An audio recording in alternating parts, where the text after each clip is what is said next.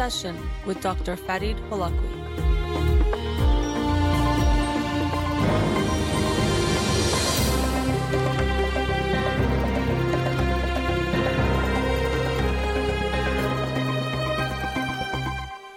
Good afternoon. Welcome to In Session. I'm your host, Dr. Farid Holakouee, and I'll be with you for the next two hours here on Radio Hamrah. Studio number to call in 310-441-0555. I'm a licensed clinical psychologist, so you can call in with any questions related to clinical psychology, including any emotional or psychological issues, parenting issues, and relationship issues as well. You can also follow me on Twitter or Instagram or like my page on Facebook to get updates on the show or suggest topics or books for the program. And the shows are uploaded at the end of each week to my SoundCloud page and podcast on iTunes. Again, the studio number 310 441 0555.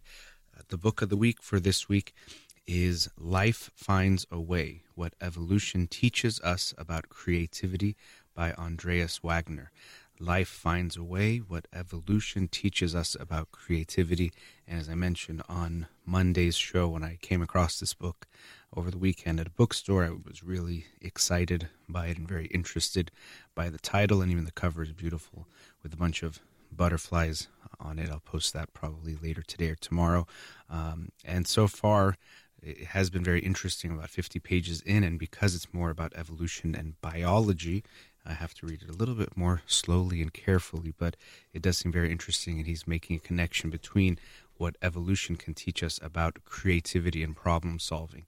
and so far, there's a build up which has been very fascinating. So, looking forward to finishing that book and sharing it with you next week. So, here in the United States, today is July 3rd, and tomorrow is a national holiday, one of the biggest national American holidays, 4th of July, which in a way celebrates America's independence from uh, England.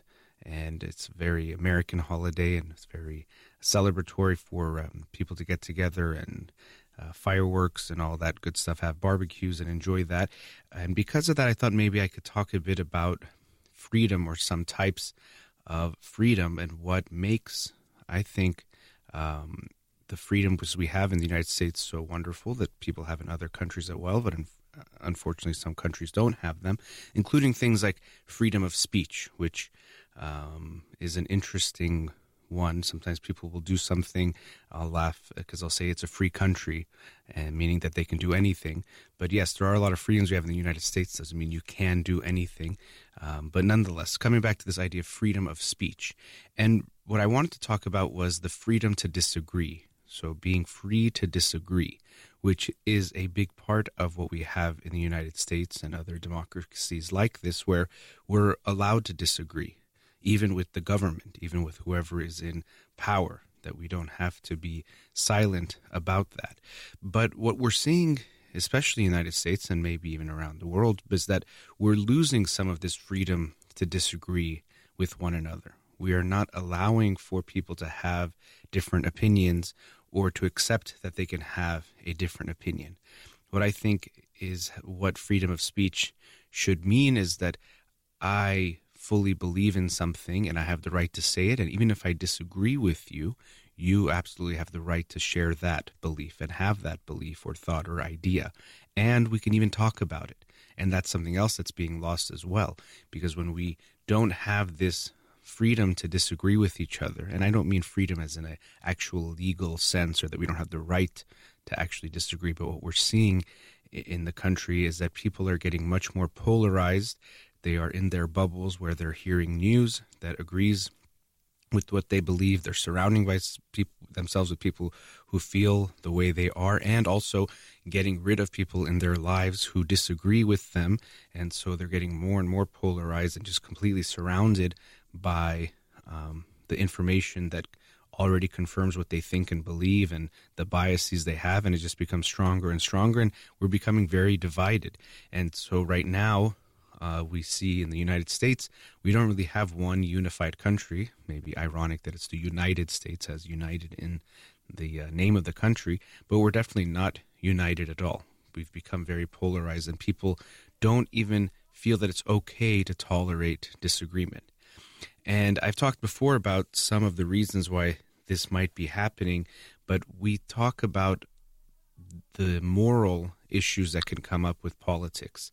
And rather than seeing it as different, this is my view, this is your view, it's becoming that this is my view. And if you disagree with me, you're either stupid or immoral or bigoted uh, or a bunch of other bad judgmental terms that make you not even worth knowing or worth being in a relationship with. And unfortunately, that's something that I think is very unfortunate. And so, to me, what really is a big part of our freedom is that freedom to disagree. We are allowed to disagree and have different opinions, and that's okay.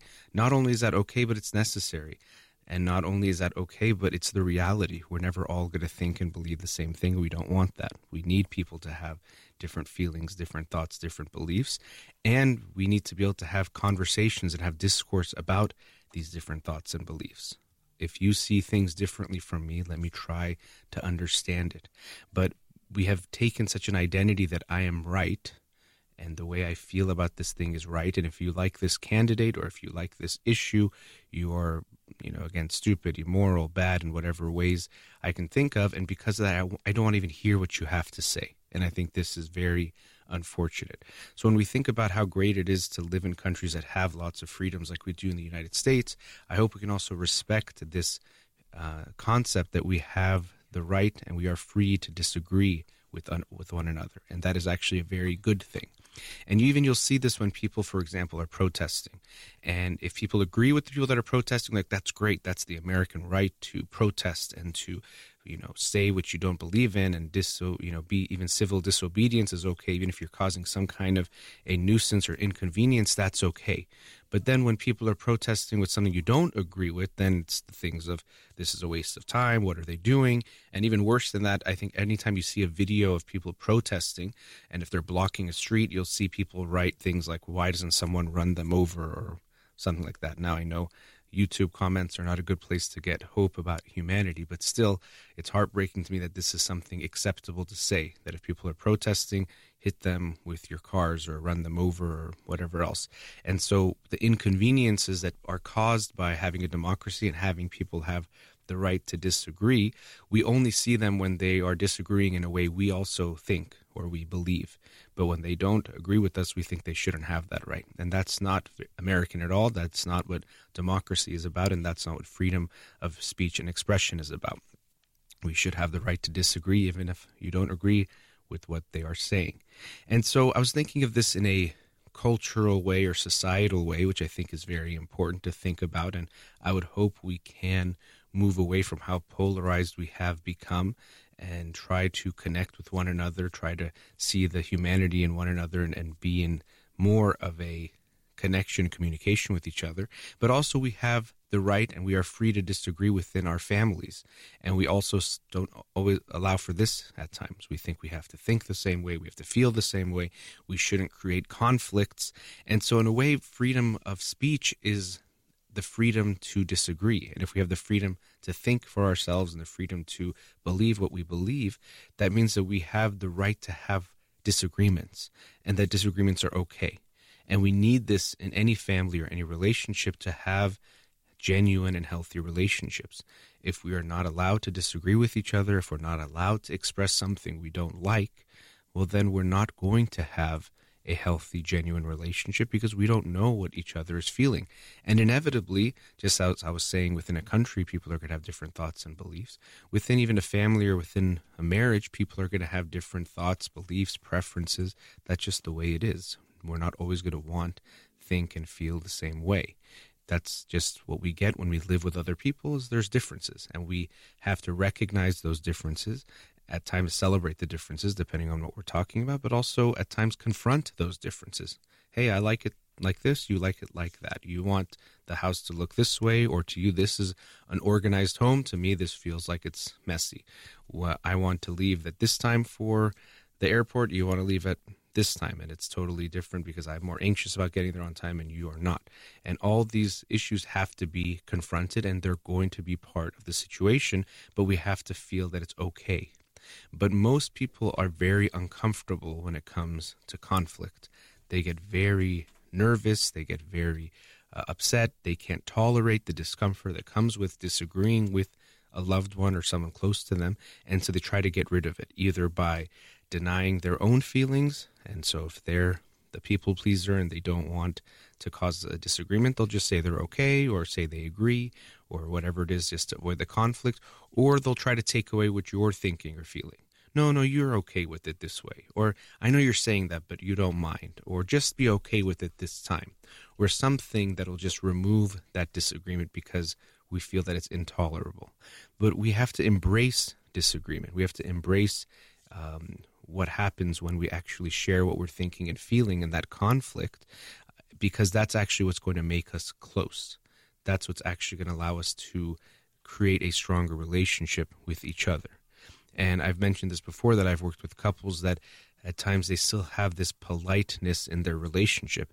And I'm not talking at all about respect. You should always respect your partner, even in the worst fight, you should still have respect for them. Um, but there's a politeness that some couples have where they're just being nice with one another and not actually expressing disagreements or things that bother them or if they're upset about something because they think well it's going to hurt them or it'll be bad for the relationship or whatever else they might feel. And because of that their relationship stays at a very surface level. They don't actually get that close to each other because they're not expressing what's going on within within them. But we should declare just like tomorrow is this uh, celebration of the freedom of the United States and different freedoms that we have, but that within your relationship we have this freedom to disagree. We are free to disagree with each other, and that's okay. You don't have to always agree with me. I don't have to always agree with you. I don't have to always be happy about how things are, and that's okay. And we also see this on the national stage where if someone is complaining about something and it's what you also agree with, you say, Yeah, good job, they're complaining. But then if people complain and you disagree, you say, Oh, if you don't like this country, just leave which you commonly hear, which I think is kind of crazy. But that's the reaction. And some people feel this way in a relationship. Well, if you don't like me, just go. Or if you're not happy about something I'm doing or something in the relationship, why don't you just leave the relationship? And of course, if things are extreme enough, we should leave the relationship. But also, we have to recognize that there's always going to be things that need to be worked on, or maybe saying that a different way.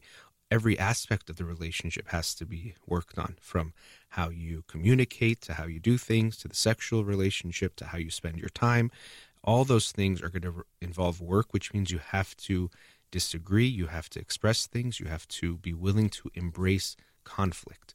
So when we say we're going to live in a free country and we want people to have freedom and to have rights, what comes with that is also the freedom to disagree, which means that we have to be able to tolerate disagreement and conflict and be okay with that and recognize it is okay to disagree. And not only is it okay, we want that. We prefer that to the opposite, which is that everyone has to hold everything in and pretend they agree just to keep some semblance of peace or calm, which isn't going to even last, but just to make us feel okay. So that was just something that came to my mind looking at 4th of July and how we celebrate freedom. And there are lots of different freedoms that we appreciate that we have, but a big one is that freedom of speech and expression. But to me, really, that comes down to a freedom to disagree. We are free to disagree and conflict and disagreement are not bad things or things we have to embrace in order to create good relationships, whether we're talking about a romantic relationship or also at a cultural and societal level as well. All right, we've reached our first commercial break. Studio number 310 441 0555. You're listening to In Session with Dr. Farid Holakouee. We'll be right back.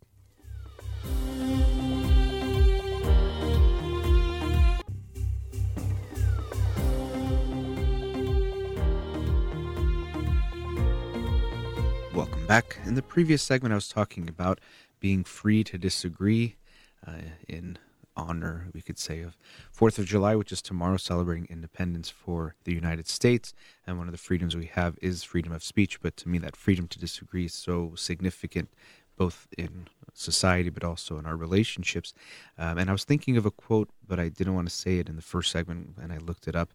And apparently, there is disagreement exactly who said it, so we can agree to disagree about who even said this quote. Um, but the quote is I disapprove of what you say, but I will defend to the death your right to say it. And here it says Evelyn Beatrice Hall, but then I saw somewhere else it said Voltaire, and then somewhere else said no, Voltaire did not say that. So we'll for now give that credit to Evelyn Beatrice Hall. I disapprove of what you say, but I will defend to the death your right to say it. And that to me is um, the essence of what we're talking about when we say agree to disagree, or if you truly believe in freedom of speech and expression of ideas, is that even if I disagree with you, because I actually believe in that idea and that concept of freedom of speech so strongly, I will defend that right. And this also, to me, extends to when we defend the human rights of anyone, even if you don't agree with what they are doing or what they say that human rights to me is something we should be fighting for, even if we know someone or we are ourselves of that group or not, when it's a human right. Um, I think sometimes it's funny, and I'm glad people have gotten backlash that you'll hear politicians things say like, "Well, I care about women's rights because my wife is a woman and I have two daughters and a mom," and uh, that those things are great. But you'd hope that you are fighting for women's rights because they're half the population and they're human beings and they deserve rights just uh, as men do, and that that would be good for them and for all of society. It doesn't mean because you have to know someone, but unfortunately, we at times do act in that way. Well, I don't care about LGBTQ rights until I find out my daughter is a lesbian, or I don't care about um, these rights or those rights until I encounter someone or I go through it myself. I don't care about people who are experiencing homelessness until I myself am or someone in my family is, and then I realize people need help. Or, oh, there's, you know, people with mental illness and they're crazy and leave them alone. And then your cousin um, turns out to have schizophrenia and now you see the issue differently and you realize people deserve, uh, we want to take care of those people. And so I would hope we recognize that human rights are not about figuring out who deserves them, who doesn't. Human rights are something that all humans should deserve regardless. It, it, it's inherent in the word when you say human rights, but still, we have lots of discussions about that. So even when the issue of gay marriage was um, something that was being discussed and still, of course, is to some degree, but as far as the legal ramifications in many ways has been settled in the United States, people would have conversations about if they were okay with it or not, or if they should get married. And to me, it wasn't about if you were gay or knew anyone gay, but that you felt that everyone deserved all rights. Um, I don't let's say, drink alcohol, but if there was some law that was going to outlaw a certain group of people from drinking alcohol, I would fight against that law. Not because I think drinking alcohol is good. So if they said Iranians are not going to be allowed to drink alcohol, I think it's not necessarily good for their health. There could be benefits to it as well. But because one group is being singled out and removing some rights that other people have, I would vehemently disagree with that and fight against it. Not because I necessarily think that drinking alcohol is good or that we need it or it's so necessary, but that when one group gets left out or when one group has its rights removed in some way, that's the problem. That's the bigger issue, and that becomes uh, my concern. So we should be aware of human rights being something that extends to all humans. I've talked about this before that I think. Uh, maybe even soon, but let's say generations in the future will look back at us and laugh that we even had dis- debates or discussions about certain rights being afforded to certain people because they'll say, well, you're saying they're human beings. And then because of that, it should be implicit that they deserve human rights, but still, we sometimes are trying to figure those things out. And unfortunately, what is also part of that argument is that some people think that certain groups of people are less than human. So, because of that, they might not deserve rights. And we know that dehumanization plays a big part in any time some group gets stereotyped or prejudiced against that they are somehow bad or less than, and so maybe they don't deserve all the human rights. But that was just an intro into what I wanted to talk about in this segment, which relates to that, which is when we talk about the freedoms and we talk about freedom of speech, and I, I used this term in the previous segment too, but freedom of expression is also a big part of that. And uh, in, in ways we talk about f- freedom to express our ideas, which is very, very important and a big part of uh, American democracy. But also, when I talk about freedom of expression, I mean an individual level allowing people to be free to express themselves, to be who they are.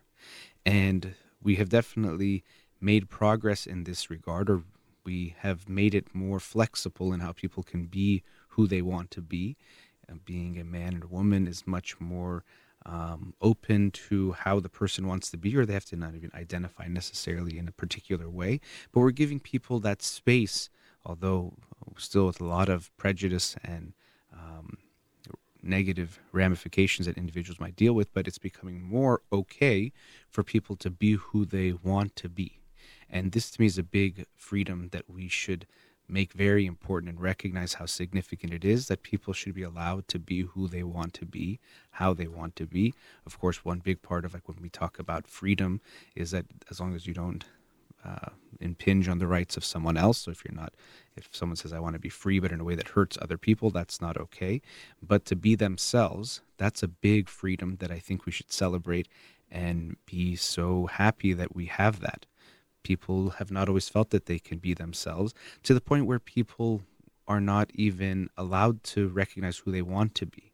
And I think that's the big harm that we might think we even know ourselves, but a big impediment in understanding ourselves and knowing ourselves is the judgments we've already internalized about who we should be, who we shouldn't be, what it means to be a man, a woman, to be straight, gay, to be good, bad, all these types of things. Make it so that it's not so easy for us to just express ourselves because it comes with so many uh, value judgments and even before persecution and still prejudice that might hurt us in certain ways. So, of course, how am I going to really look at who I am or who I want to be if I'm so concerned that if I dress a certain way, it won't be accepted? If I was born a male and feel more female, if I was born a female but feel more male or somewhere in between or whatever it might be, that I might get judged in certain ways, well, of course, I won't, I don't have the freedom of expression we can say in a theoretical way we all have that, but the way we put judgments on one another doesn't actually allow for that genuine freedom of expression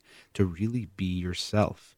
Uh, something I always admire with kids that is refreshing is to see them, especially when they're younger, to just be themselves. They're being silly, they're expressing things, they can role play as a whatever it has to be to have fun and enjoy what's going on in the games they're playing because they're just free. They don't have this restriction that I shouldn't be this way, I should be that way, or whatever it is. We, of course, in within the family and then within society, start to impose some of these um, shoulds and, and should nots on them. And so they start to learn I shouldn't be this way, I shouldn't do that.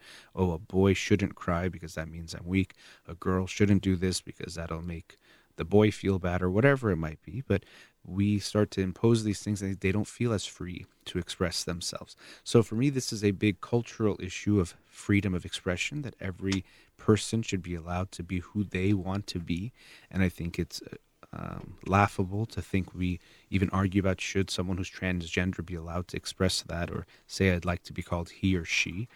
That that's something that they absolutely should have the right to say if they say they want their name to be this or that. That's up to them, and we should give them that space. So that's at the cultural, societal level.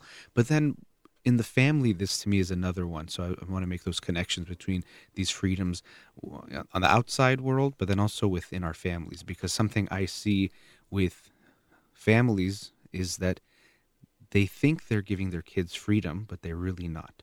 And so I work with so many families that say, My kid, I tell him or I tell her, they can be whatever they want. They can do whatever they want to do in life. I don't put any restrictions on them because they don't put any restrictions as in actual rules that if, for example, you want to have this major, I will disown you.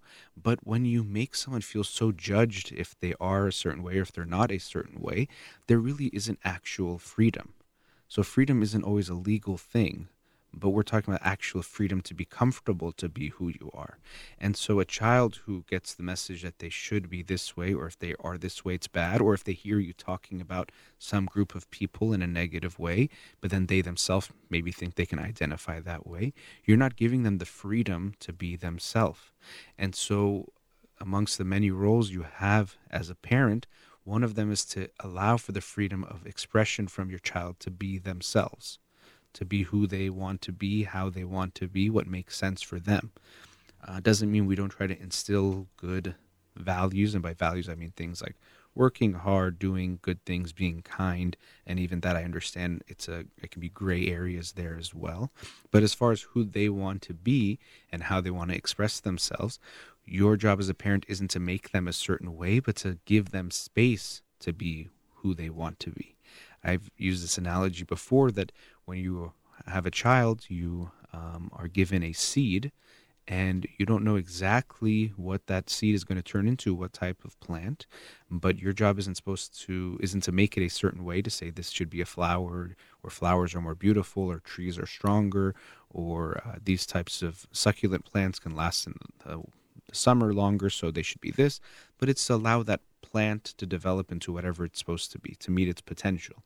So we almost, in, in some ways, have to get out of the way, create the good environment for them to then express who they want to be. And this can sound very simple, but you have to ask yourself, what are the ways I am interfering with allowing my child to be who they want to be? What messages do I send them about being this way and not being that way? And children will feel this from a very young age that it's not okay for me to be this way. Mommy doesn't like this or daddy doesn't like that.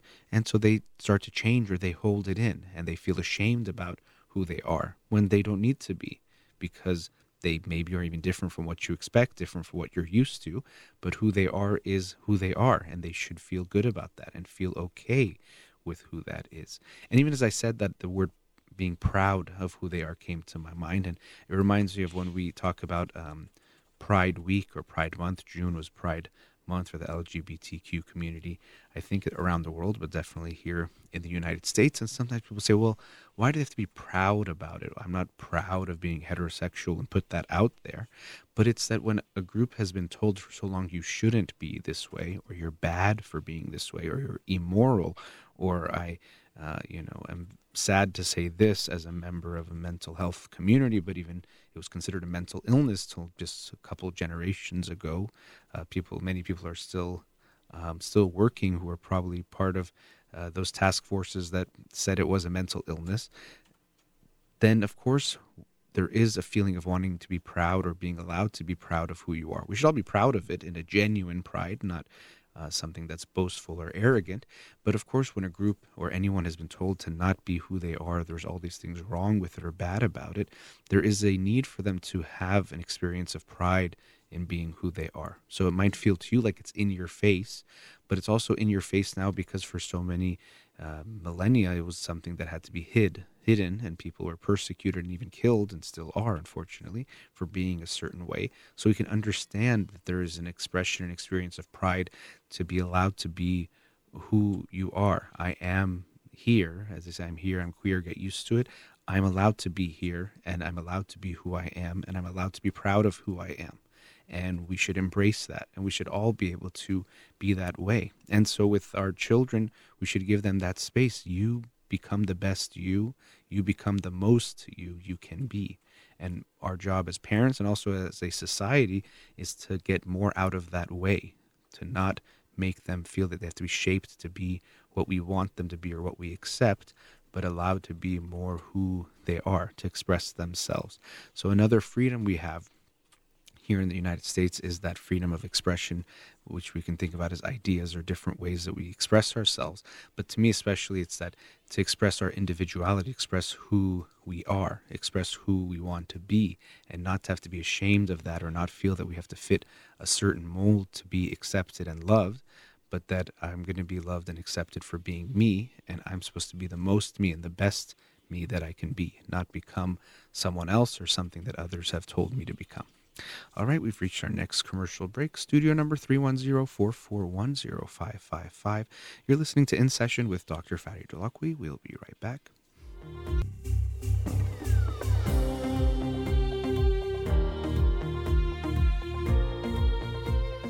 Welcome back. Studio number 310-441-0555. Let's go to a caller. Radio Hamrah, you're on the air. Hi, uh Dr. Farid. Uh, I have a couple of questions. Okay. Uh, if you can expand on them, I appreciate that. Sure. Um, do insecurities and uh, lack of self esteem go hand in hand, or they can exist uh, um, separate from each other? So, I mean, I guess we can even try to define those terms a bit. Insecurity is usually, we're talking about not feeling confident or good about some aspect of ourselves. It can feel more global, but a lot of a lot of times we'll talk about someone being insecure about their height or weight or how much money they have or even a part of their body or something. Um, and definitely, it's connected to to self esteem. Yeah, even what unfortunately a way that it can be connected is this feeling that so self esteem is this feeling of just being valued or having worth uh, as a person or human being just for being you. Um, but oftentimes, people who are dealing with insecurities, and I should mention, we all feel insecure at some times if we go through something or we get nervous about something or we get some kind of rejection, we might feel insecure. But based on our self esteem, it might be um, that might indicate how much we get affected by what happens. But people with self esteem that feels very tied into their performance or looking good uh, or whatever those things might be based on that, they are more likely to have issues with an insecurity because they can find some reason that they're not perfect or not okay. And so they're going to feel bad. And also, um, what we also experience sometimes is if we don't feel good about ourselves deep down, there's some lack of self esteem or something is missing there, we'll find something on the surface that we can attribute to that. So, for example, someone might feel insecure about their nose and they think, oh, my nose makes me so ugly, and everywhere I go, people notice my nose. And another thing about insecurities is basically, by definition, we see the problem as bigger than is reality. So, to us, we walk into the room and everyone is just looking at our nose and thinking about it and talking about it. When that's not the case, that's what's going on in our own head, and we're projecting projecting that onto them. But even sometimes that individual will, let's say, um, get a nose job and fix their nose with plastic surgery and it looks fine and they think now they're going to feel okay but really because it wasn't about their nose to begin with it was more something deep down they felt unlovable or defective or not okay even if that surface issue gets resolved they still don't feel good about themselves so sometimes insecurities also mask or they become the focus of some deeper underlying issue or feeling of unlovability, defectiveness, or not being okay. Uh, and we make it all about that. Well, if my nose is okay, this, or if I was taller, I would, you know, be happy about myself. But it's because of my height that I don't feel good, or whatever else becomes our insecurity. We think it's about that thing, but most of the time that's not the real issue. Just like a lot of people feel like well right now i don't feel good about myself but if i made a lot of money i'd be so happy and confident and have self-esteem. And then they get money and they're doing let's say they're successful in their career and it does help in some ways but they don't necessarily have that feeling of self-esteem of feeling good about themselves or of feeling lovable. And this is why we don't necessarily see less things like drug addiction um, in more wealthy people or successful people. It doesn't necessarily make you feel okay about yourself and feel good. Um, so those are some thoughts, but I, I, don't know what else you had in mind when you're talking about that connection between insecurity and self-esteem. Um, well, um, my observation of some people I know that they really care about themselves. I, I see them uh, liking themselves most of the time, but sometimes they um, express um, uh, things, ideas, or respond to certain situations in ways that um, is strikingly um, disproportionate mm-hmm. to uh, to what has been said or has been done. And I I was wondering if uh, what I see as self-esteem uh, is a false observation. I, do I have enough tools to va- evaluate um, somebody else's self-esteem, mm-hmm. expression of self-esteem, and how does that disproportionate behavior is related to lack of it or in some ways lack of it yeah i mean th- these things are obviously very complex issues so it's not straightforward to say insecurity means lack of self-esteem uh, having self-esteem means no insecurities because really none of us has anything like perfect self-esteem or we don't have you know that kind of issue uh, that we can say anyone has perfect self-esteem. And everyone has some insecurity somewhere meaning that as i was saying and you're even using that word disproportional their sensitivity to something about themselves or something is more than appears to be the reality. So you might be surprised to see someone that seems very confident and happy in a lot of ways, and someone will make one comment about something about them, and they seem to fall apart, or they seem to really doubt themselves or get very offended by it more than you would expect based on what you you see. So we have to accept that every one of us has some insecurities about something or some things. It's we don't really have uh, anyone who has none, we could say. So we have to be aware of that and have that compassion towards ourselves, of course, if we see them and recognize them within ourselves, but also towards others, to not think that uh, they're not going to have any. Just because they haven't shown them to us, it doesn't mean mm-hmm. likely they don't have them, um, they probably do. So, uh, and and to me, that question of well, does that mean I was, your assessment of their self-esteem was right or wrong? These things are hard to determine and and judge, and really, it's not so important for us to know it. I mean, we want to understand ourselves and understand our loved ones, so we pay attention to them and try to to have more knowledge of them. Um, but to me, it reminds me of how we don't know what someone is really going through, and as much as we might think someone is okay and happy, uh, it's not that we should be paranoid or doubt what they're telling us, but be aware that people are going through a lot more within themselves than we realize. And as much as we might think someone seems so confident or okay, so they're never doubting themselves, that's probably not the case. Anyone you're seeing um, is going to have some issues. It's kind of like anyone you see from far away, you might think and be, let's say, perfectly secure and have no issues. But if you get close up to anything, you're going to see the cracks. Just like if you see a painting from far away, it looks perfectly smooth, let's say, and then if you come close, you might see some cracks in it or different things that are there. So once we get closer and deeper, we'll see more. Um, but as I was even mentioning, it related in the last segment, we have to be given that space to show that to one another. Because most of the time we think we should hide those things or not let anyone see those cracks, but we all have them. And so if your friend does respond in a way and you get surprised, um, it doesn't necessarily mean you have to throw everything away. That okay, I thought they were had good self-esteem, but now they must have no self-esteem.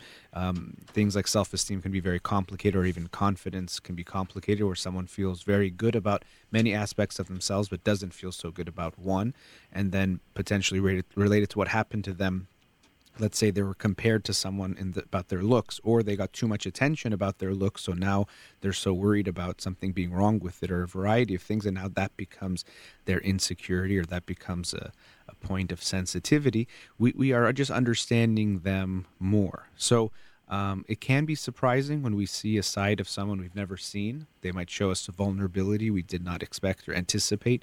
But to me, a, a big message in what we're talking about is remembering that everyone has some at least fragile spots or sensitive spots. Not to say that we're just fragile and can fall apart, but everyone has some things we're dealing with. And uh, most of the time we don't show it to one another, but it's definitely there. Well, to me, um, if may I uh, yes, please. say this, um, to me, self-esteem is that um, feeling of self-worth without knowing that it is the feeling of self-worth, meaning that you feel good about yourself. You are, uh, you appreciate who you are at any moment, any time of the day. Well, sadness is a different story doubting certain things that you can or cannot do um, could be different stories about, um, uh, you know, depending on the circumstances. But feeling of self worth um, or self esteem, I should say, mm-hmm. is is never. I, I feel um, I I could be completely wrong, but this is how I get it when I listen and read. That this is so instilled in you in very early childhood that um, uh, you never feel mm-hmm. um, that you don't have self-esteem, you're not worth anything, even in the most difficult circumstances, in even in situations where people insult you, um, it doesn't shake you because you know who you are uh, and how um, how much you know you love yourself and uh, you're loved and and uh, it is is independent of how people interact with you. Mm-hmm. This is my take, the solid take that I have from what I read, and of course, I think maturity and experience would solidify the feelings that are instilled in you as a child. But uh, altogether, I guess it brings such awareness to you as a self, as a human, as an individual, that um, uh, you don't get shaken by people or mm-hmm. circumstances, mm-hmm. situations, lack of success in whatever you're trying to do. So I think it stays with you, and you shake it off, and you get up and uh, do something Yeah. else. And I think the Am part you I- said. Am you, I making sense? no, absolutely. get- No, no, it makes sense. And I think uh, the last time you said it, I liked it even better because you said you shake it off because uh, the first couple of times you're saying if let's say we get insulted, it doesn't shake us. And I think it it might shake us and to me it's about how much it does. You know, we like to hear nice things, we don't like to hear negative things about us, but it's how much it's affecting us. Both how much the positive makes us feel so good and maybe even makes us feel high. That's actually not necessarily a good thing. And then how low the negatives, um, you know, make us feel. But I do like what you were saying about the um, it's an inherent feeling of self worth, and that's why I think it's so important for parents. I was alluding to this of not making it so it's because of your performance or because you're beautiful or because of these anything that we love you. We love you because you're you. You're our child. So, uh, you know, when a baby is born, people don't think, well, I'm going to love this baby if she's really cute or if she's smart or if she does really well in school. We say, no, I love my baby. We just love them because they're a baby that deserves love. And that's the feeling we want to give the child that not, well, as long as you're a good student or as long as you're really beautiful or as long as you're really smart, we're going to love you. It's that we love you for being you. And so this is where parents have to be so aware of what messages they're giving their child about who they are, why they are loved, why what we feel about that kid, so they feel that being loved is something that they're just worthy of. And it doesn't mean that no matter what you do, it's okay, or if you're mean to people or you do bad things, that's the same as if you did good things. But it's being aware that who they are is not contingent on if you love them or not. So it's like what it's basically like you're saying is, hey, you're my kid, I love you. Let's s- discover who you are. So it's not I'm going to love you if what I see I like or I don't like. It's that you're my child, I love you, and let's see. And and we would hopefully internalize that and then have that with ourselves. I love me. Let me see. What, oh, you know, I'm good at this. I'm not so good at this. Okay, I do this sometimes. I'm sensitive about that, and we can still love ourselves with all of that. But it's that we already come from the space of having that self love, and then trying to understand ourselves even more and see who's there. And so, uh, you know, that way I thought of it right now, thinking of a baby, is that it makes a lot of sense that we see the baby and we just love our baby. We don't think about, let's see if this kid proves they're worthy of my love or not. They're already deserving of that. And that inner sense of being loved and lovable, to me, is part of the core and essence of self esteem. That's that. That's actually uh, the point that I wanted to uh, um, make sure that I um, I uh, I hear from you uh, as an expert who has more depth uh, and understanding of human behavior. Uh, thank you very much. Thank you. I, I'm, thank you for those the I- thoughtful questions. Yes. Can I can I uh, bring up another point that might be in some ways related to this? Okay, go ahead. Okay, I see parents uh, putting a lot of effort and emphasis on how many different activities their Mhm. children um, are, you know, um, are supposed to be involved. How many um, times of the day they're supposed to be in this class and that class.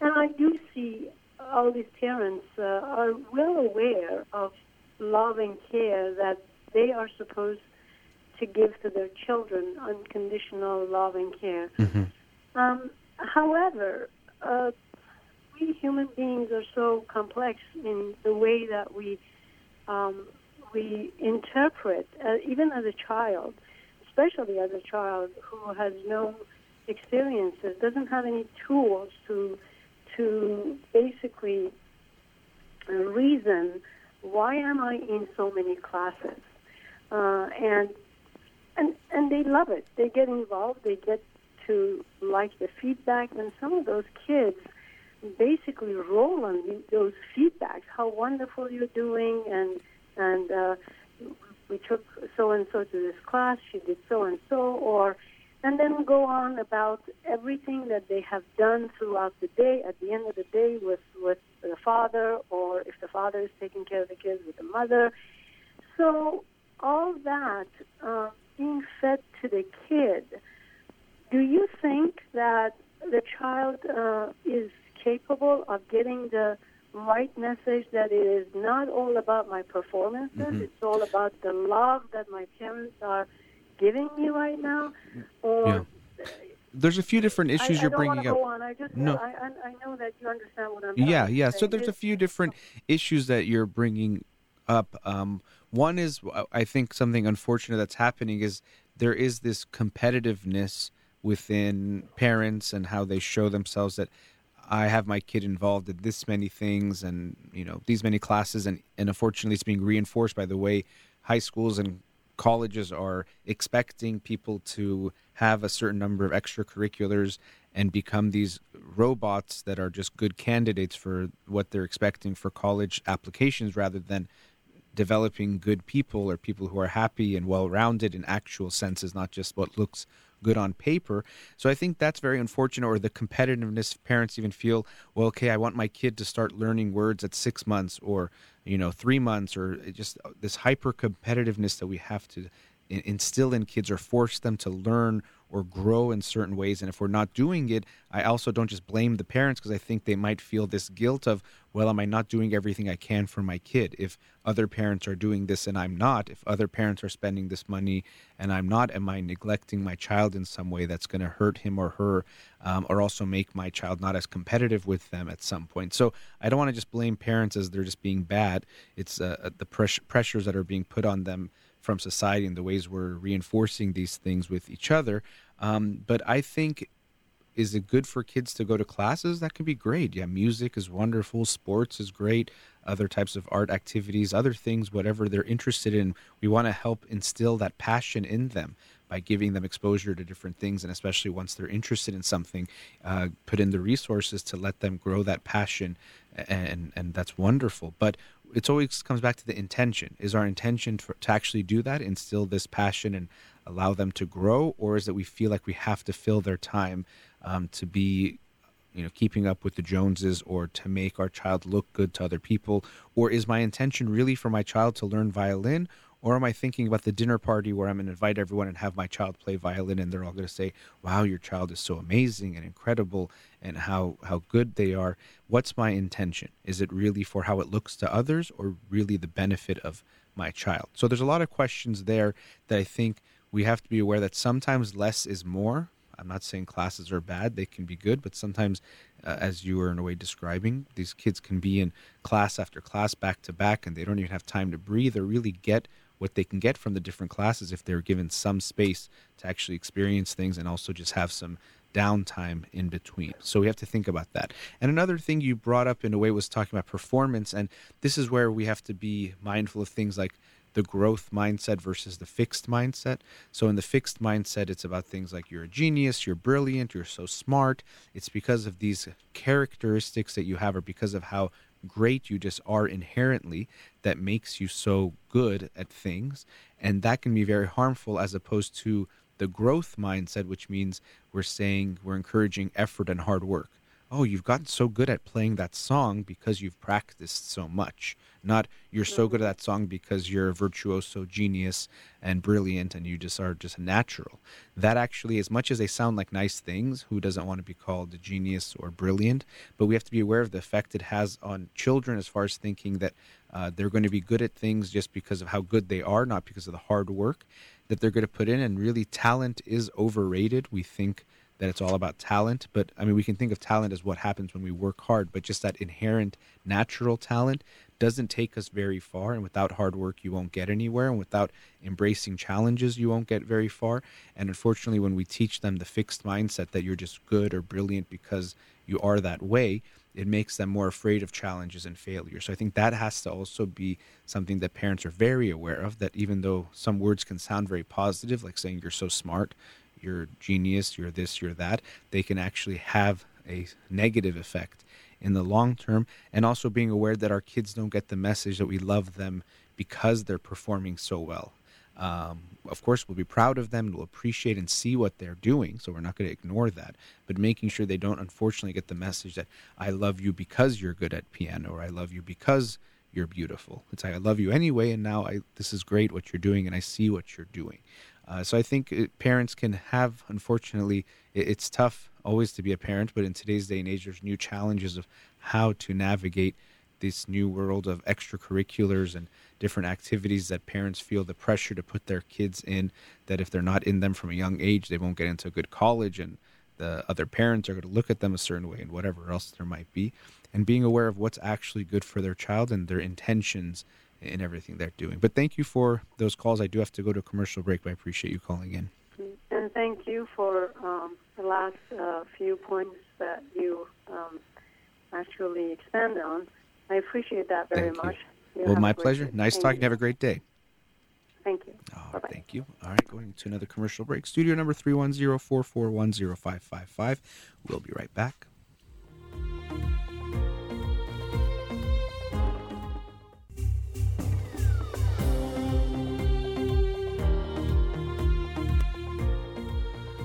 Back.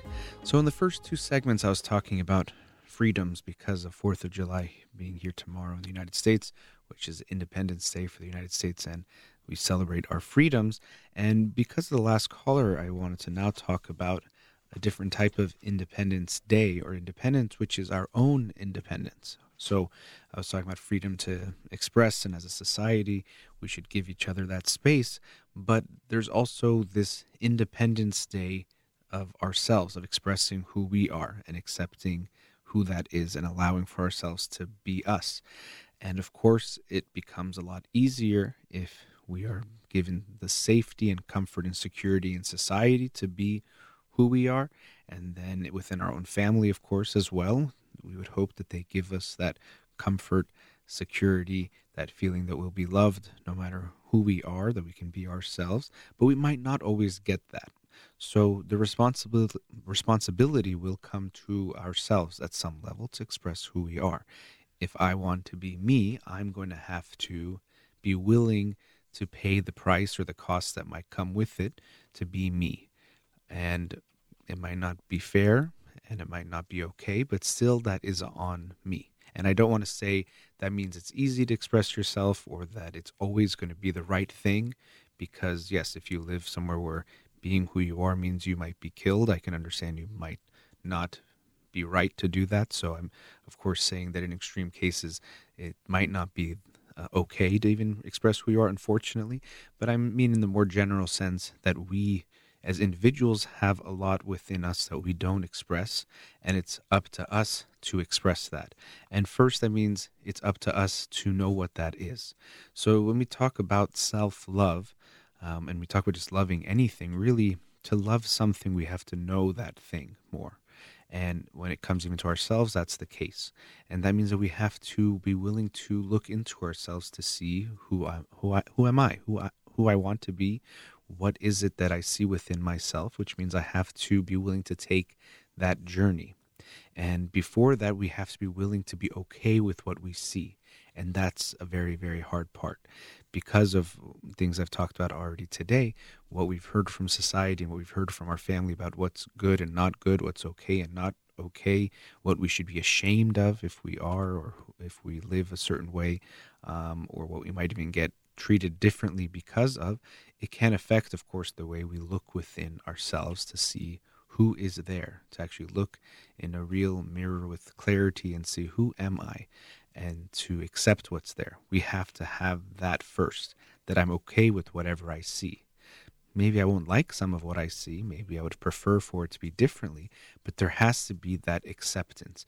And this is uh, where I really like uh, one of the philosophies of uh, Buddhism or philosophies of meditation in general of non judgmental awareness, that you just notice without judgment that you become aware of something without judging that it should be this way or shouldn't be that way or it's good or bad.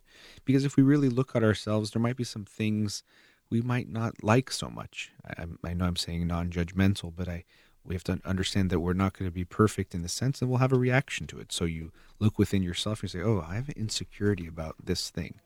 I really wish I didn't. Or, you know, I'm realizing I'm envious about this person or these people. And we don't want to be We're like, oh, I wish I didn't have envy for that person because that makes me maybe in that moment feel weak or feel like we're giving that person power or whatever it might be. But really, when we take a look at ourselves, we might not like everything we see. And actually, uh, relating that to meditation in general, some people have this misconception that if I meditate, what it means is I'm always going to have this feeling of Zen, or I'm always going to feel good, or I'm always going to uh, be at peace.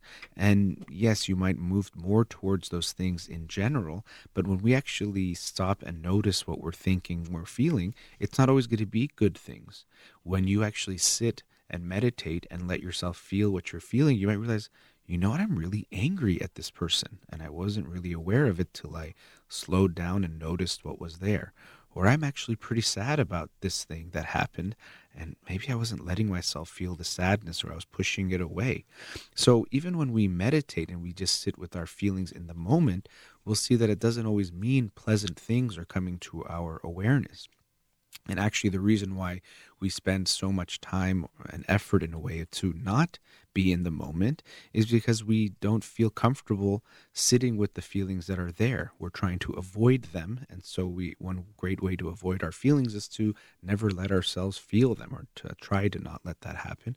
And so, we're avoiding it because they're unpleasant. So, we have to be ready that if we're really going to try to understand who we are and get in touch with who we are and experience who we are, it's not all just going to be positive things. And we shouldn't have that misconception that when you go within, it's just a journey of pure light and happiness always. You might experience some things you don't like, um, both in what you feel. You might go into what you're feeling now and also into memories. But then you also uh, might see things within yourself that maybe you won't always like. And so that mindset I was sharing in the previous segment with the caller of how when we look at a baby, we just say, I love you. We don't think about, okay, let's see how cute the baby is, and if the baby is this way or that way, or if they um, act this way or act that way. We just love that child. We should have that love for ourselves as well, a genuine self love. And uh, self love can get a bad rep sometimes because we think of it as somehow being about ego or pride or this negative thing about if we love ourselves too much, then we won't be able to care about other people or we get too consumed by the self. But I'm talking about a genuine self love where um, I care about myself, just like I also can have love for all human beings. So essentially, it comes from this core that I love all people. And because of that, I also love myself because I'm a person too. So I extend that love inward to me as well, just like I will love everyone else. But my responsibility is to take care of me. And so I will take care of myself first and then take care of others as well. But I have to make sure I'm okay. And there's that cheesy cliche of when you're on an airplane and if the oxygen masks drop, even if you have a young child, they say first take care of yourself so that you can take care of your child too or anyone else. Um, because you have to make sure you're okay. And our responsibility is to us. So we always have to take care of ourselves first. Having genuine self love is not something bad, it's actually something quite beautiful and wonderful and something we should try to cultivate. The more loving we are to ourselves, actually, the more we can genuinely love others as well. If you don't like yourself very much, it's going to be hard for you to really genuinely love people for a long period of time or to really get close to them. So we should think of self love as a positive thing, not something bad. Sometimes we think, oh, you know, look at the narcissist, and I talked about that on Monday's show, narcissism. Um, in the book Disarming the Narcissist, we think they love themselves too much, or they're so full of themselves, and they just that's the term they use. They love themselves too much. And actually, what we find is that people who are selfish and people who are narcissistic don't really love themselves at the core. It's a compensation for not feeling good about themselves. They don't actually love themselves in a genuine way. This is a false love, a false pride. We're talking about genuine self love. So, if we want to express our independence, we have to start from a place of trying to love ourselves just for being whoever we are and then discovering what that is more. We already know a little bit, but we have to go a little bit more in depth to really get in touch with what would I do if I could do anything? What would I feel if I actually was allowed to feel what I was feeling? Or what would I say to the people around me if I was allowed to say anything? And this doesn't mean that we act without consideration for others at all. So if you realize, oh, you know what, I would just want to punch that guy in the face if I could do anything, you might realize, okay, that might not be the best reaction, both in how I'm treating them and also consequences to me, but I might make me realize I'm actually angry at that person. Now let me try to understand that anger better. Why am I angry at them so much?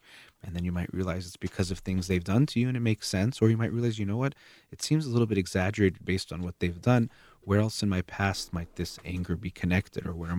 Where might I be bringing that anger from my past onto this situation?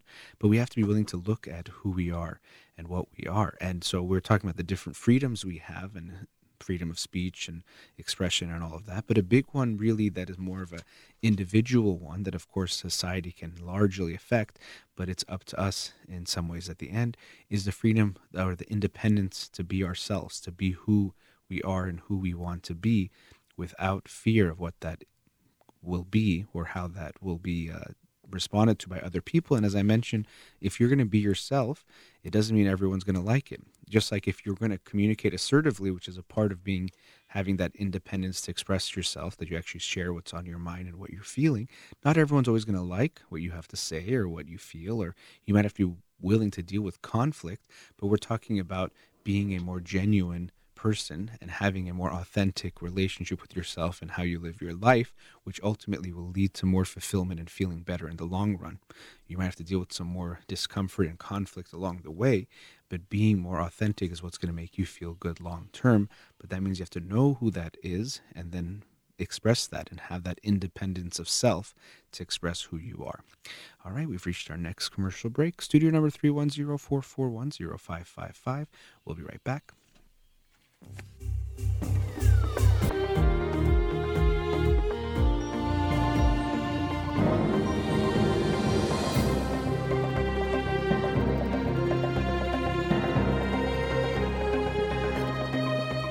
Welcome back. Let's go to another caller. Radio Hamrah, you're on the air. Hello? Yes, hi. Thanks for calling.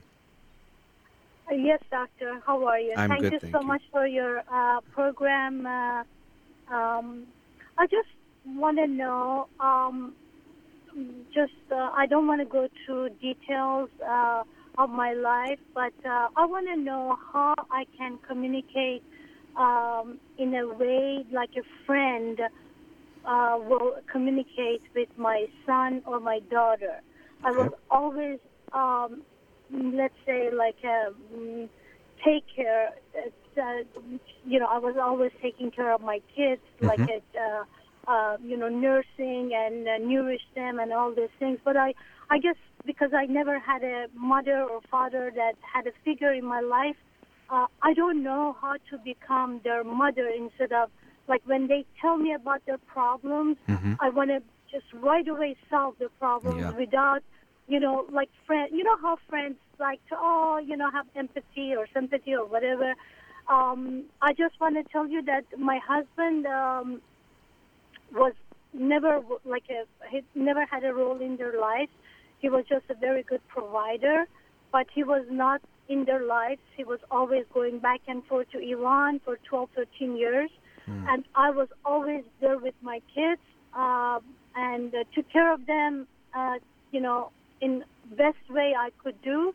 And now I think when I talk to them, uh, um, they always complain that you're not our friend. We cannot talk to you. You Hmm. do uh, all these things for us, but uh, you know when uh, like my son now we I got divorced with uh, and now uh, I you know I live with my kids and my son is 24, my daughter is 26. She's out of country, but my son comes and goes. Um, um, but uh, he always tells me like all you want to do is watch TV. You don't know who I am, and uh, so I really don't know Yeah. what uh, what the conversation should be. What I need to ask him, what he wants me. I know he wants me to be his friend, and um, but I don't know how. Yeah. I just immediately want to solve. You know what I mean? Yeah, no, you're. I mean, and that's what a lot of parents do, or people do. I know you said friends, even friends sometimes will jump in, or husbands and wives. This will come up too. Um, so to begin with, you know, this concept or idea people have of uh, as a parent you should be their friend, which I think makes sense, but recognizing that you're not going to be actually their friend, you could be like a friend, but it's going to be different. You still are, are their mother, so we shouldn't expect it to be actual how you know they are with friends because I sometimes work with families. I think, well, now my kid's a teenager and they don't tell me everything. You know i should be like a friend to them and they tell me everything. I was like no not necessarily everything. There's things they'd rather talk to with their friends about than with you and they might feel more comfortable about. But um, you know so we have to have that expectation or not put that kind of an expectation that's going to be exactly like a friend. But it does seem in your case you recognize it yourself too and they're telling you that you try to come in and solve the situation rather than just talking to them. And this comes back to the um, feeling that parents can have that my job is to remove pain or to fix everything for my kids when that's not what your role is.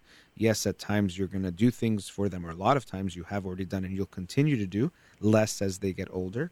But really, even more, if you want to be their friend, you have to respond as a friend, which means you have to be able to tolerate their discomfort or pain or them being in a certain situation but it seems like you're having a hard time tolerating if your son comes to you and he's sad about something, you want to take away that sadness, so you quickly want to fix the problem. Exactly. And then on top of that, with what you went through with their father and then even the divorce, you might have some guilt on top of that of what your kids are going through. So you don't want them to have negative feelings. So you're going to resist that and have even less tolerance for them to be like, you know, I'm just having a bad day. And you can just say, "Oh, really having a bad day? What's going on?" Not, "Okay, let's do this, let's do that. What can we do? Do you want to talk to someone?" You know, that's what some parents do, and then of course we can understand that the child and child adult child adult adult whatever it might be isn't going to have that comfort that you know what i can just talk to you uh, without anything happening i'll work with teenagers sometimes they'll say you know something was going on at school but I knew that if I come and tell my mom, she's going to come to the school and create a whole scene yeah. and make a big deal and talk to this parent and that. And I didn't want to deal with all that, so I never told her. And the kids dealing with it on their own. So sometimes we might think I'm being such a good parent because I'm helping them so much, but there could be two issues with that. One is we're not allowing them sometimes the space to experience things on their own, to work through their own problems, to face consequences, whatever that might be. And on the other hand, we might create so much pressure on them that when they bring something up, it becomes such a big deal that they'd rather not tell us. So be aware that if you want to be his friend, the first thing you're going to have to do is tolerate those feelings that you don't like very much, or tolerate or remind yourself that my job isn't to fix his problems, especially because he's 24. But even still, even when there are kids giving them more space, and it's going to take a shift in that dynamic that you're not the fixer, you are a listener, you are someone who's just there. Okay. does that make sense? Doctor, yeah, it definitely yeah. does, and uh, I'm trying to work on that. Uh, because I listen to your father. I have all CDs, and I used to go to all his classes and therapy and everything. Mm-hmm. But uh, I really did my best to uh, uh, accommodate all the uh, things that you said, but I guess sometimes he wants me to uh, get to know him. Mm-hmm. You know, he uh, he wants me to ask questions. Like I don't know what kind of questions I'm supposed to ask him. Mm-hmm. Uh, he always tells me, "You don't know who I am. You don't know." Uh, you know, and I'm like, okay, um, I'm not going to ask him who you are. It's just I don't know what to ask him to get me into getting know him. You know what? I'm. Yeah, I, you know, I, no, yeah, no, makes sense. And I mean, I'll definitely ask you more about what you think it is, and and you have to ask him more. That's actually the big thing is you might have to ask him more. Well, what do you mean? Or I'm not sure if I get what you're talking about. But another aspect of the type of parenting I was talking about that you might be doing or feel that your role is is it just feels like you're fixing problems. So it's not about actually understanding the person. It's kind of like you're a firefighter. It's like, is there a fire on the yeah. home? Let's put water on. If there isn't, they don't go look yeah. at the homes and get to know them. If there's a fire, they respond to that, put out the fire, and they leave. But your kid doesn't want you to be a firefighter. He wants to talk about just when things are good or maybe yeah. things he's interested in or oh you know i like this movie. What do you like about this movie? Or he watches this tv show.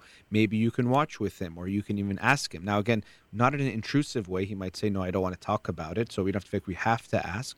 But when we have that mindset that my job is to just to fix problems, we sometimes forget that really to know someone means we also want to know the good or just what's going on or other things. And so take away that fireman hat from yourself or that firefighter hat that you have to just fix things and just want to know what's he interested in or what is he like. And it seems like it's a little foreign for you, so it's going to be uh, take some adjusting and it's not going to be smooth sailing, but you can take steps in that direction. And as I mentioned before, you're going to have to ask him, you know, you say, I get what you're saying in a way, but I might need some help too. It, it's kind of foreign mm-hmm. territory mm-hmm. for me. Um, what are the things? But he's feeling something that you don't want to know about him unless it's a problem or maybe unless it's something really good, but he's just not feeling totally understood by you. You were probably spread very thin with two kids and their dad not being around, so maybe you really felt like life was just about putting out fires and facing crisis and yeah. surviving. Um, but he wants you to to be his mom when things are calm and that you guys can actually just get to know each other. And I think that's new for you. And I think the good thing is he exactly. wants that. He hasn't given up. You know, sometimes a, a kid of his age might just say, "Oh, forget it. My mom's always going to be like this, and I don't want to talk to her." But he's telling you, "I want this," and that's the good news. There is hope that he has, and that that might also make it that he's more likely to work with you to make things better. So, in this case, he's he's going to be the expert about this compared to you and him of what he wants, and so you have to explore that with him. Well, Doctor, he, uh, I think that's a uh, good news also. But let's say, like, I do everything with him. You know, I uh, go to movies, or mm-hmm. I think one of the problems he doesn't have girlfriend, but he has very good friends. Uh, but uh, we watch TV together, movies and mm-hmm. stuff like that. We do things together. Great. But uh, the thing is, when, like, let's say, for instance, like we go to dinner, uh, I don't know what subject I need to bring up. I don't know what to ask him to not just have like just dinner and go home and you know everything is okay. Yeah everything is good.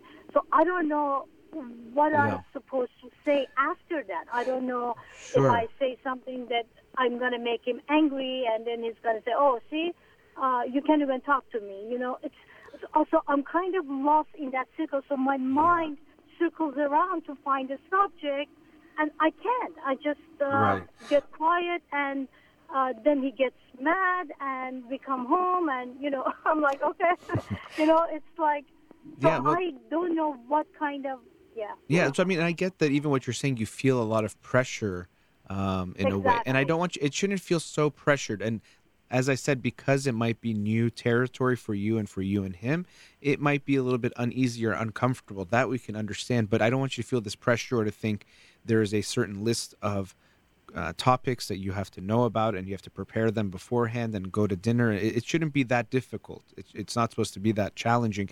It should hopefully be a free flowing conversation. Um, but he might not feel comfortable opening up to you. So that's another element to look at when he says, You don't know me. It could be that he feels that he has to hide things from you maybe significant, but even insignificant about himself because of how you might respond. So that's another element of this. How do you feel like you respond if he tells you something about himself? Do you feel that you can handle him sharing something that you don't like? Oh, doctor, a lot of things that he has done through his, uh, as I said, his father was never around. Mm-hmm. So I was like uh, you know, he was chased by police, so I covered for him. An accident, I covered for him. There are a lot of things that he has done, and he came to me because uh, no, no, no, he feels very comfortable with me telling me stuff, and I really handled it really good without getting upset. I just, as you said, was a firefighter. You know, put mm-hmm. the water on top of the fire. So he knows that if there is a problem, I can be. But he as I said, I think he wants more uh, like a friend and than a mother, like yeah. a caretaker, you know. And uh, I think that part I'm lacking a lot.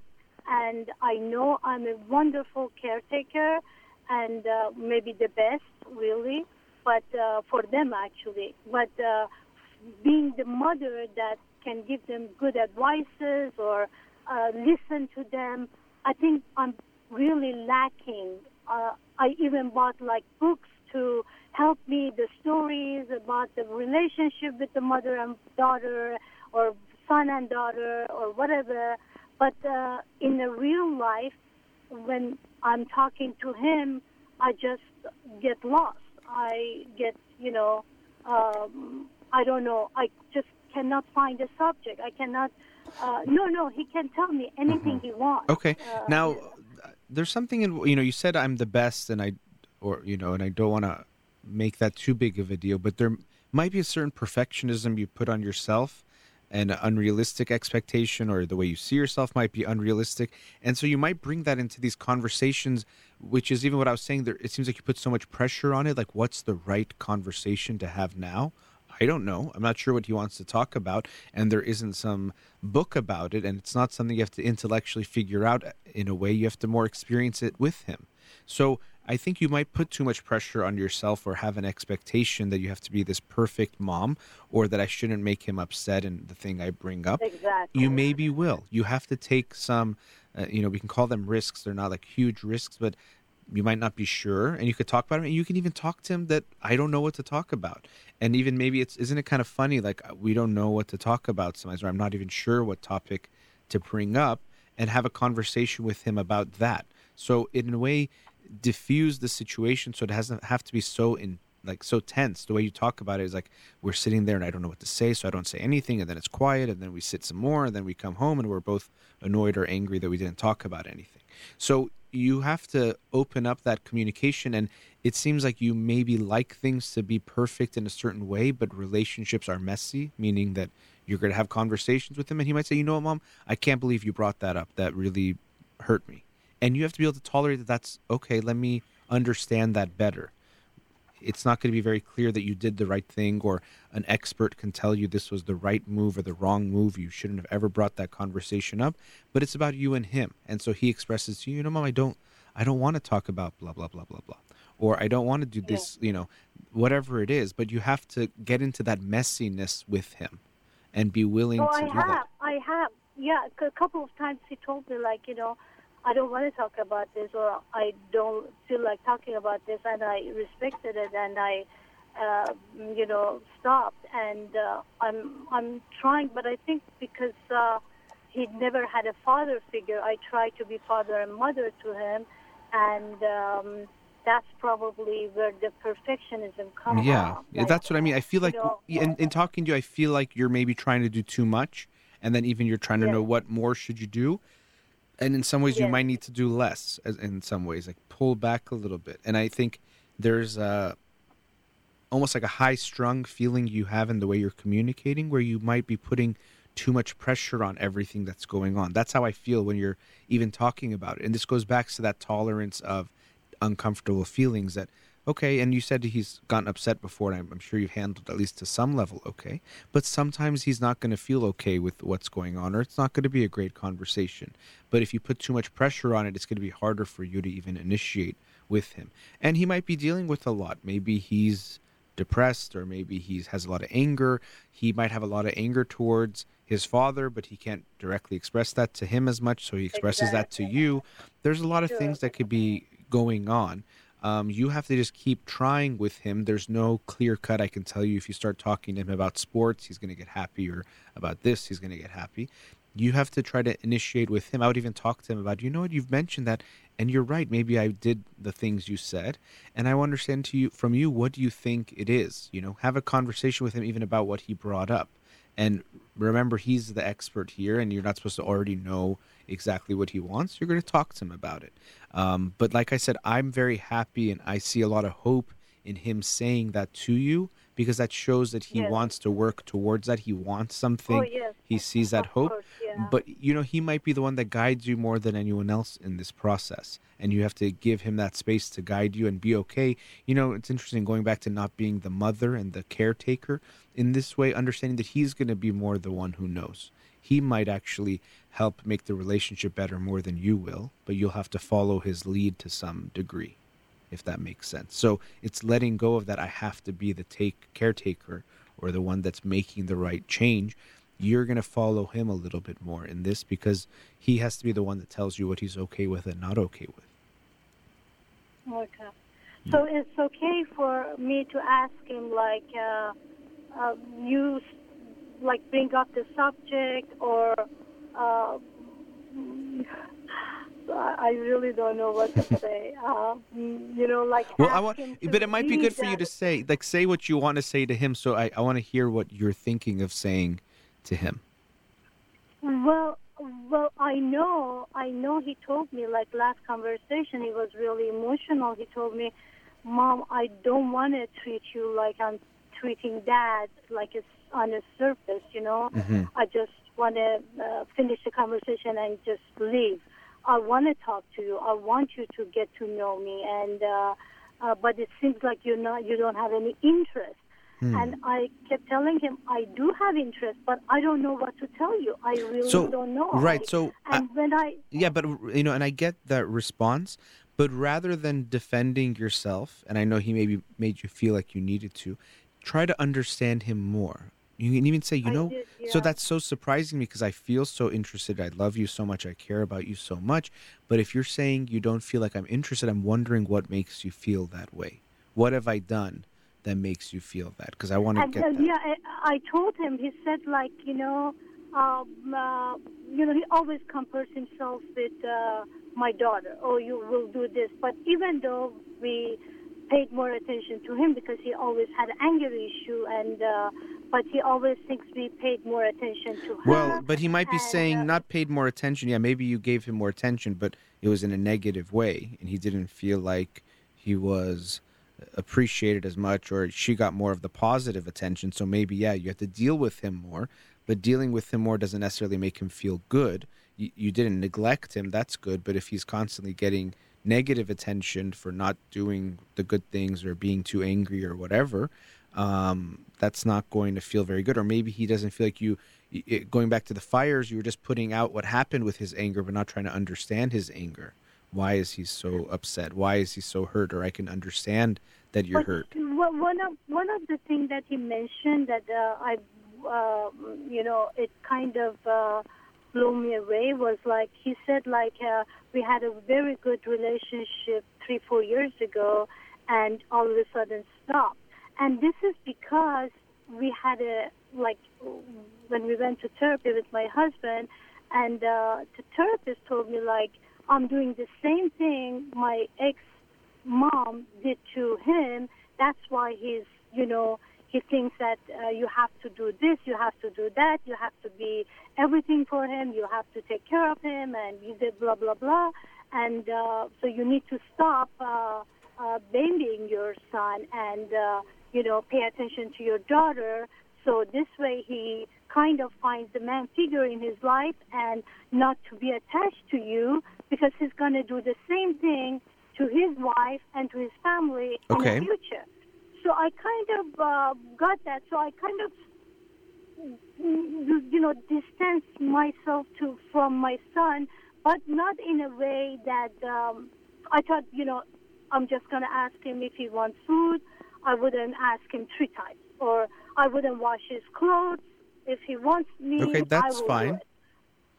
But So uh, you know, I kind of, yeah, I but I think I don't know what he's talking about because I don't see um, uh, myself distance emotionally from him. Well, I mean, I don't, Uh, I can't answer that for you, but we have to let him answer that for you, and let it be his truth. You know, when you say I don't see myself, if he's saying he feels it, we have to validate. When you talk about empathy, it seems like you feel like I'm being distant. I want to understand it, not no, I'm not being distant because I've been here and I'm doing everything. So you have to allow for him to have his experience and to share that with you, meaning that you have to be able to tolerate him telling you, you know, mom, you didn't do good in this. You hurt me in this way.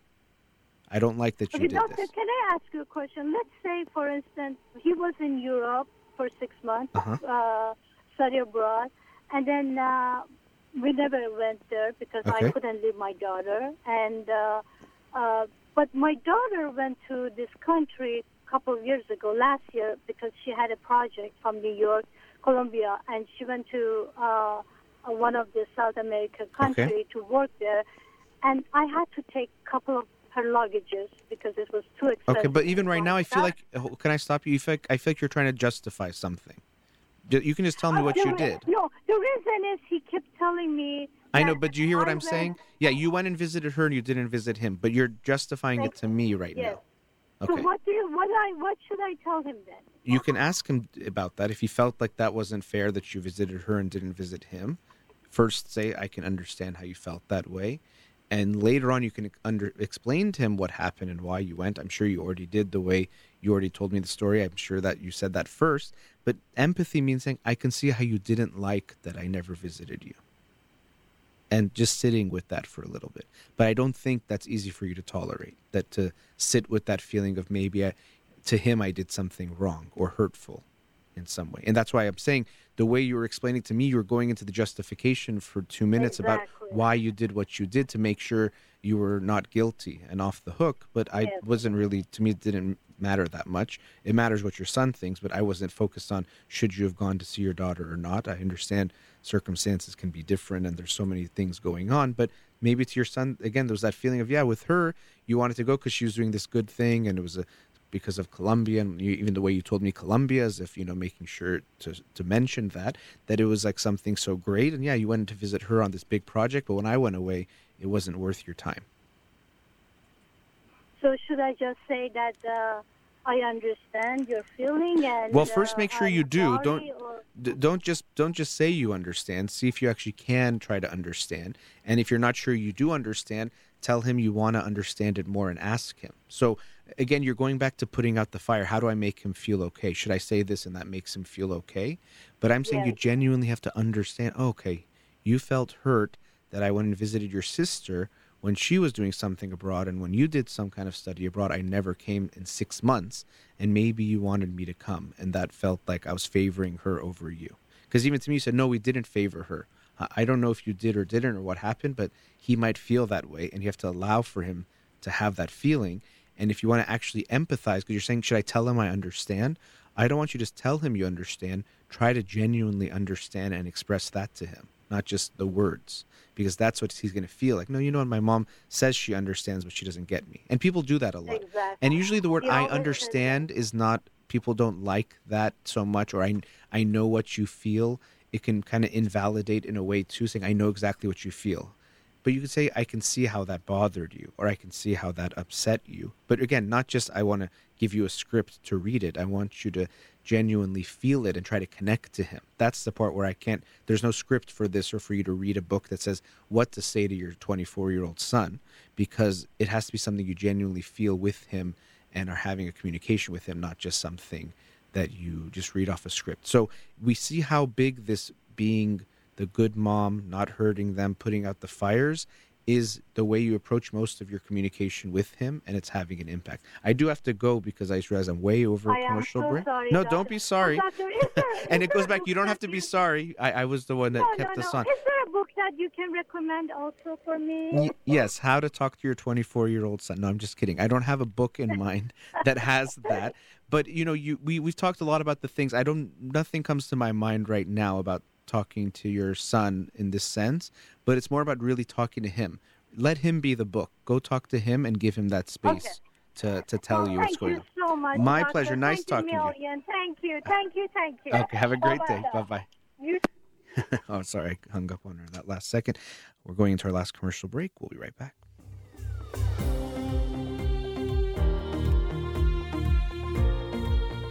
Welcome back. We do have a few callers on hold, but because I just have a few minutes left, I don't want to bring anyone on for just three, four minutes. So I'll just continue a bit on what the with that last caller. Um, people are becoming parents, or if you are a parent, I think it's very important, wonderful to read a lot of books about parenting, um, to understand yourself better. And some books like Parenting from the Inside Out by Daniel Siegel talks about that. Uh, to go to therapy with your partner before marriage and then before having kids, that can be very helpful. Once you have kids, be very open to getting help, reading books, and all of that. Very, very important to do all those things. Um, but then also recognize, as I was uh, making the point with her, that a lot of what we're talking about is giving you the tools, but then your child or your children are so much of the information about what you need to do or how you need to respond. So it's not just about there's a recipe to how to parent. There are these concepts and philosophies and things that we can learn, and even techniques that could be helpful. But then at the end of the day, it's looking at your child and going back to what I was uh, mentioning before about independence and freedom of expression and seeing who they are because that's going to determine more of how you respond. Yes, it's important to talk to your kids about things. And then, but if you realize you're talking to your child and they say, get away, I don't want to talk to you, you don't have to continue that conversation. You give them, give them space. Or um, you want to explore different things with them or talk to them about a certain topic. If they're not open to having the conversation, they're going to be what will dictate what you can, or even really we can say should in that situation do, that would be the best. And there's no how to recipe of every step of the way. So be aware of how much we can um, learn and we should prepare ourselves, but then so much of it is what you experience with them and letting them teach you as well. And speaking of getting ready to be a parent, I just heard some wonderful news. And even as I share this, um, I don't know. They know they haven't completely told everyone, so maybe I'll get in trouble for this. But anyway, uh, my good friend Sina, who I've known for, gosh, over 30 years, really, because even as little kids we knew each other, um, just found out yesterday that him and his lovely wife Vanessa are expecting a baby boy. So I'm very happy for him and excited for him and her, for Vanessa and Sina. Congratulations. Wishing you guys all the best and looking forward to meeting the little guy sometime soon and excited to see uh, my good friend Sina how he will be as a father, as a parent. Got to see him as um, a friend for so many years, but get to see how you'll be as a father, and I'm sure he'll do great. But looking forward to seeing that process and journey, and just wanted to say congratulations to him and Vanessa, and wishing you guys all the best. All right, we're reaching the end of today's show. Again, the book of the week for this week is Life Finds a Way what Evolution Teaches Us About Creativity by Andreas Wagner. Life Finds a Way. Looking forward to uh, reading that and sharing that with you next week. All right. Thank you to Ghazale here in the studio. You've been listening to In Session with Dr. Farid Holakouee. Have a wonderful day.